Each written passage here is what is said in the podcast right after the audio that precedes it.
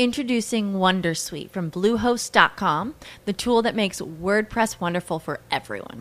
Website creation is hard, but now with Bluehost, you can answer a few simple questions about your business and goals, and the Wondersuite tools will automatically lay out your WordPress website or store in minutes. Seriously.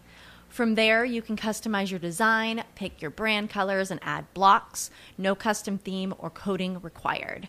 You'll get content suggestions that you can keep or revise, and with Yoast SEO built in, we automatically help you get found in search engines. From step by step guidance to suggested plugins to an AI powered help bot. Our built in tools make WordPress wonderful for everyone. Maybe that's why Bluehost has been recommended by WordPress.org since 2005. Whether you're a beginner or a pro, you can join over 2 million Bluehost users. Go to bluehost.com slash wondersuite. That's bluehost.com slash wondersuite.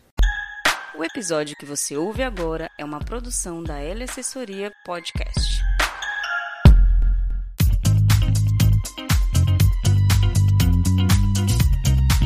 Fala aí galera do Recrecast!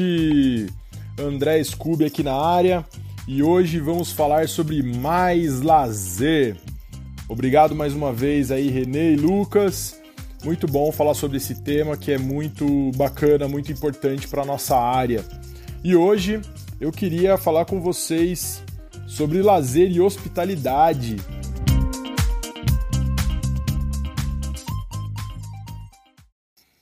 Alguns anos atrás, no ano de 2010, em Atibaia, aconteceu o 22º Enarel, Encontro Nacional de Recreação e Lazer. E naquele ano, a gente estava muito focado nos primeiros, nos grandes eventos, nos, nos mega eventos que aconteceriam no Brasil, né, em 2014 e 2016, né, a Copa do Mundo e a Olimpíada e a gente estava com um foco muito grande nesse tema e muito foi debatido. E eu tô aqui hoje com o livro né, desse, desse Enarel e relendo algumas coisas. A gente, é, uma das preocupações que, que a gente tinha né, há 11 anos atrás era com relação à formação dos recreadores. Né? Essa já é, na verdade, uma preocupação de muito tempo, né? e já é um assunto falado por muitos estudiosos na área de lazer, mas nesse, nessa oportunidade desse Enarel lá em Atibaia, a gente teve a oportunidade de falar muito sobre a questão da formação, formação desses agentes, dessas pessoas que receberiam muitos e muitos turistas em diversas cidades do país por, por conta da é, principalmente da Copa do Mundo, né, mas também da Olimpíada no Rio de Janeiro, que era algo muito novo né, para nós brasileiros. E, e, relendo algumas coisas aqui, fica muito, muito marcante, é muito marcante para mim relembrar né, é, e ver a questão do envolvimento. Qual é o envolvimento que esses, que esses animadores socioculturais, que esses recreadores, eles tinham com, é, com a área, com a área de lazer e recreação e com a sociedade onde eles viviam.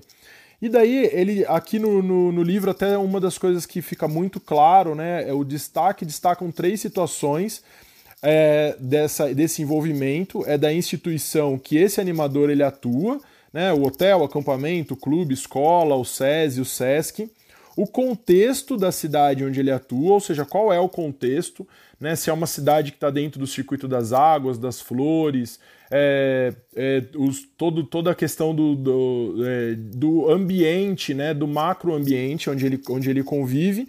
E três, as possibilidades de articulação dentro dessa região, ou seja, aquilo que ele tem possibilidade de, de agir, né? Como que ele pode agir dentro desse ambiente.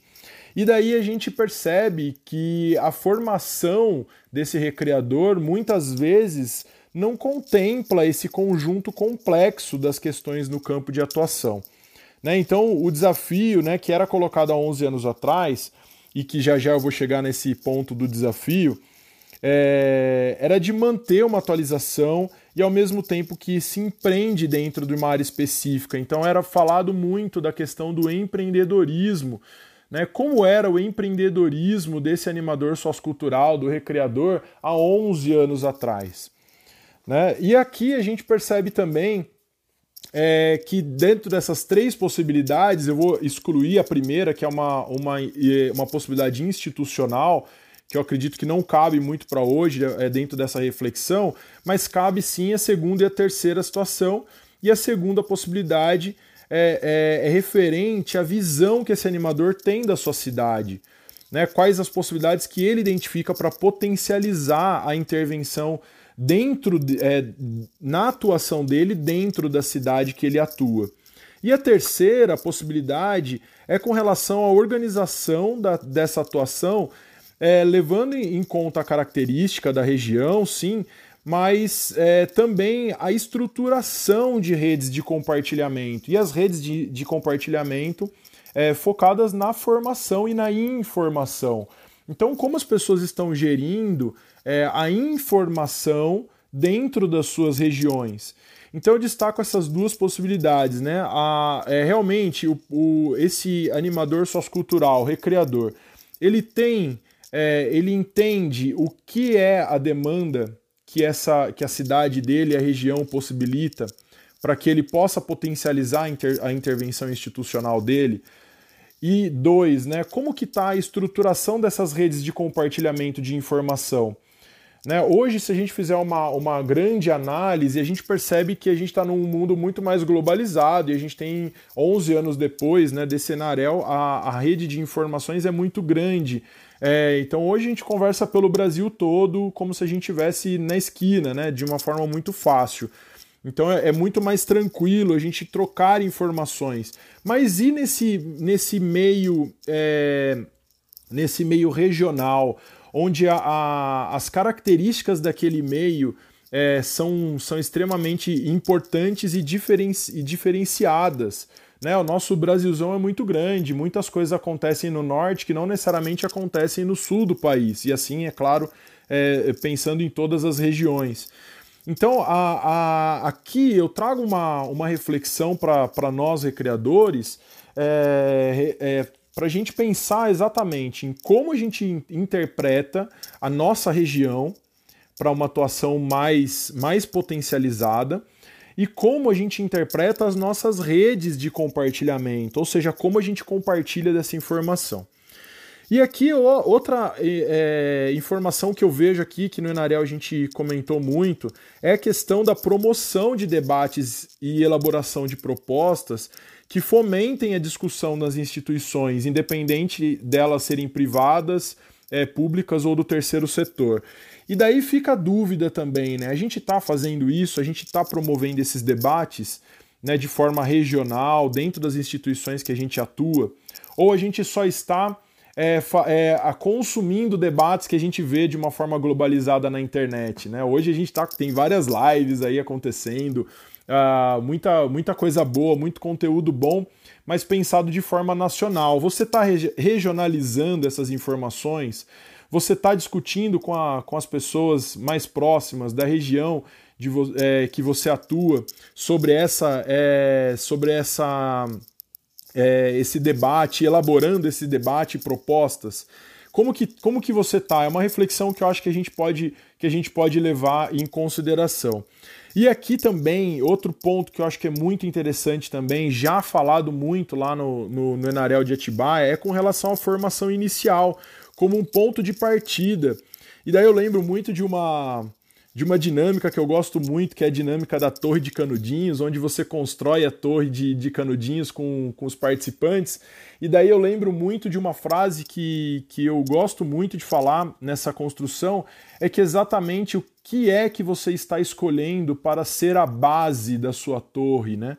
Ou seja, o que você está escolhendo hoje dentro da sua formação como animador sociocultural, como recreador, o que você está escolhendo para ser a base dessa, é, da, é, da sua profissão? Né? Você está escolhendo a, a, a, parte teórica, a parte prática, a quantidade de brincadeiras que você conhece, a sua postura, o que, que você está colocando como prioridade para se tornar a base é, da sua formação inicial. E aí eu acho que é uma reflexão muito interessante que você que você pode é, que você deve fazer. E eu também, é claro. Né? E aqui por fim eu acho muito interessante é, uma palavra que foi usada muito no Enarel, né, é, que foi a questão do legado. E daí eu trago essa palavra novamente para o nosso debate aqui e faço uma pergunta para você. Qual é o legado que você está deixando para a área da recreação? Você está deixando é, um legado é, positivo, um legado interessante. Outras pessoas que virão depois de você, elas vão poder aprender com coisas boas que você fez, ou elas vão aprender com coisas ruins que você fez. Né? Então, apesar de parecer uma coisa muito negativa, pensar nos legados negativos, né? legados ruins que a gente deixa, mas a pergunta é uma reflexão para você. E é claro, um último comentário: deixe um legado positivo, faça o seu melhor, busque construir a sua torre, construir a sua história da melhor forma possível e com certeza o seu legado será um legado muito positivo para a nossa área, essa área que a gente ama tanto. Tá bom? Grande abraço para vocês. Esse foi o Mais Lazer de hoje. E é isso aí. Até a próxima. As humans, we're naturally driven by the search for better. But when it comes to hiring, the best way to search for a candidate isn't to search at all. Don't search, match with Indeed. When I was looking to hire someone, it was so slow and overwhelming. I wish I had used Indeed. If you need to hire, you need Indeed. Indeed is your matching and hiring platform with over 350 million global monthly visitors, according to Indeed data, and a matching engine that helps you find quality candidates fast. Ditch the busy work. Use Indeed for scheduling, screening, and messaging so you can connect with candidates faster. And Indeed doesn't just help you hire faster. 93% of employers agree Indeed delivers the highest quality matches compared to other job sites, according to a recent Indeed survey. And listeners of this show will get a $75 sponsored job credit to get your jobs more visibility at Indeed.com slash podcast. That's Indeed.com slash podcast. Terms and conditions apply. With the Lucky Land slots, you can get lucky just about anywhere. This is your captain speaking. Uh, we've got clear runway and the weather's fine, but we're just going to circle up here a while and uh, get lucky. No, no, nothing like that. It's just these cash prizes add up quick. So I suggest you sit back, keep your tray table upright, and start getting lucky. Play for free at LuckyLandSlots.com. Are you feeling lucky? No purchase necessary. Void where prohibited by law. 18 plus terms and conditions apply. See website for details.